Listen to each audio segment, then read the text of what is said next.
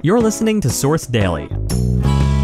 Join us Monday through Friday to stay up to date on what's happening in North Central Ohio. We'll be sharing a closer look at one of our top stories, along with other news, local history, memorials, answers to your questions, and more.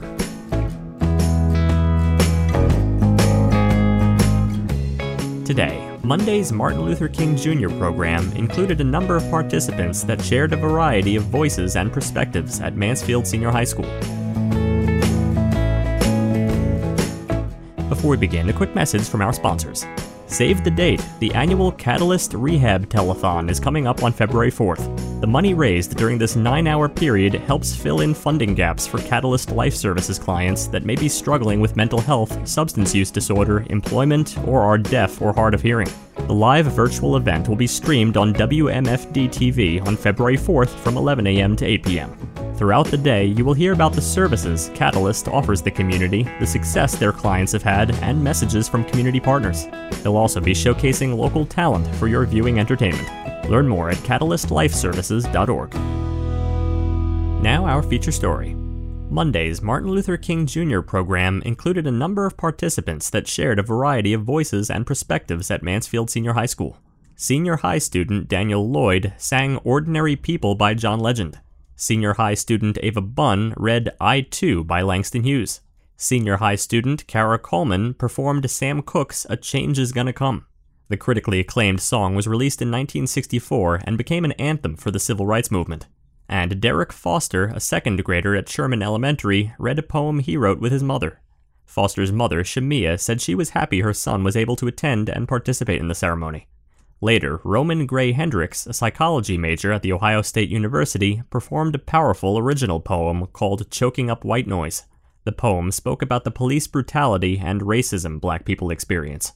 It was a stark reminder the work King dedicated his life to pursuing is far from over. So today I'll be reciting an original poem titled Choking Up White Noise. I am tired so extremely tired. Tired of watching, tired of replaying, tired of Karens inflicting their voice to immediate danger using 911 as a hitman service. Tired of seeing another black killed for no reason, a modern day lynching. Tired of a life for a life and the blacks are constantly losing. How many of us need to be on the chopping block? How many more until we get justice? Until there's no oppression? Until there's no oppressor? Until we don't bear targets on our backs? Until we're seen as human? Until you look in the mirror and realize it's you.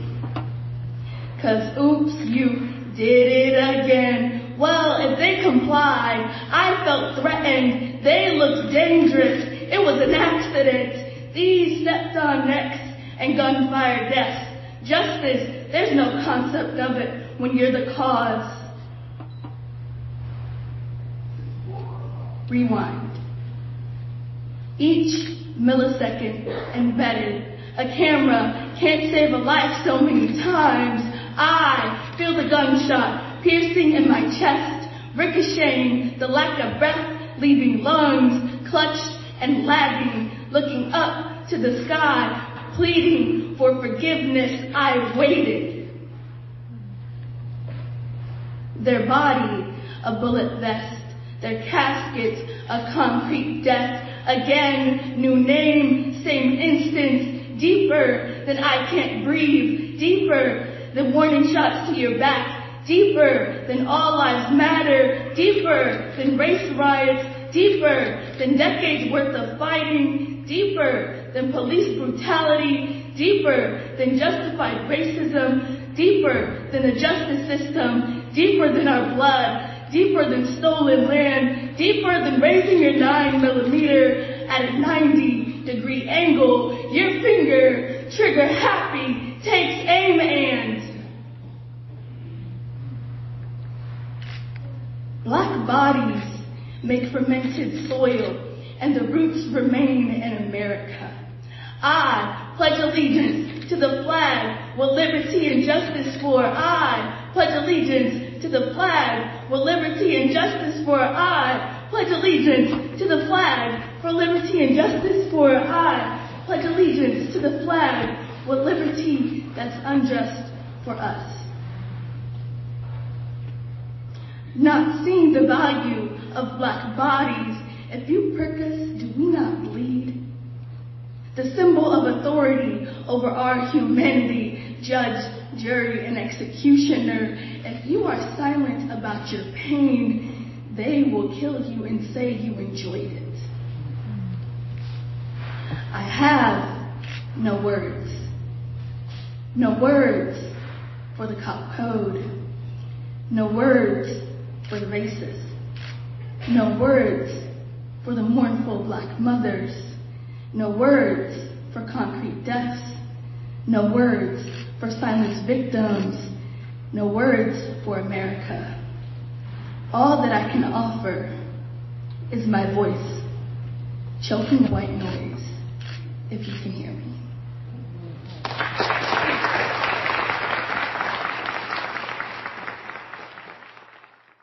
Hendricks was joined by fellow OSU Mansfield student Pius Edzi. His poem, called I Have a Dream, is about the ways America has yet to live up to King's vision of a nation free from racism and hostility. Superintendent Stan Jefferson also spoke during yesterday's event, recalling growing up during the civil rights movement. He encouraged members of the audience to continue making a difference in their community just like King did. Jefferson spearheaded the district's first MLK Day community program upon his return to the district in 2020. The program was held virtually in 2021 due to COVID 19 and again in 2022 due to weather. Monday's program was organized by a committee of community leaders and school staff, including Reverend Lawrence Rawls, president of the Mansfield Interdenominational Ministerial Alliance. A pre recorded version of the program is available on the district's Facebook page. It includes most, but not all, of the performances and addresses.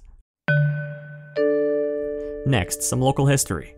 Did you know that Shawn Grate is a convicted serial killer, rapist, kidnapper, and former drifter who murdered five young women from 2006 to September 2016 in and around northern Ohio? Grate was convicted on two counts of aggravated murder in Ashland County in 2018 and pleaded guilty to two additional murders in Richland County and one Marion County. For his horrific crimes, Grate was sentenced to death and is scheduled to be executed in 2025. Before we continue, we'd like to thank our sponsors at Badnell Dick Company. David Badnell is your trusted local attorney for all your civil litigation, social security disability, personal injury, and divorce needs. Head over to badnellanddick.com to learn more or call 1 800 234 9511 to schedule a consultation. Finally, we'd like to take a moment to remember and celebrate the life of Richard Clayton Mitchell Sr. He was born in Tennessee in 1940. Richard grew up in Mansfield and in his younger years enjoyed bowling with his beloved wife, Bonnie. Determined, strong minded, honorable, and hardworking, he was perfectly suited to his career in the U.S. Army. He retired as a sergeant and was a member of the 82nd Airborne Division. Richard enjoyed fishing, hunting, and camping. Just being in nature was his happy place. His family, especially his precious grandchildren, were the priorities in his life, and he loved each of them dearly.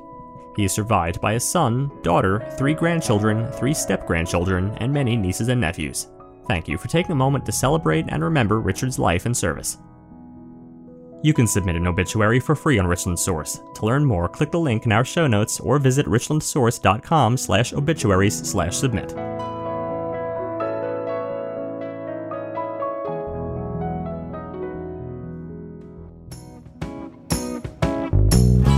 Thanks for listening. Join us again tomorrow.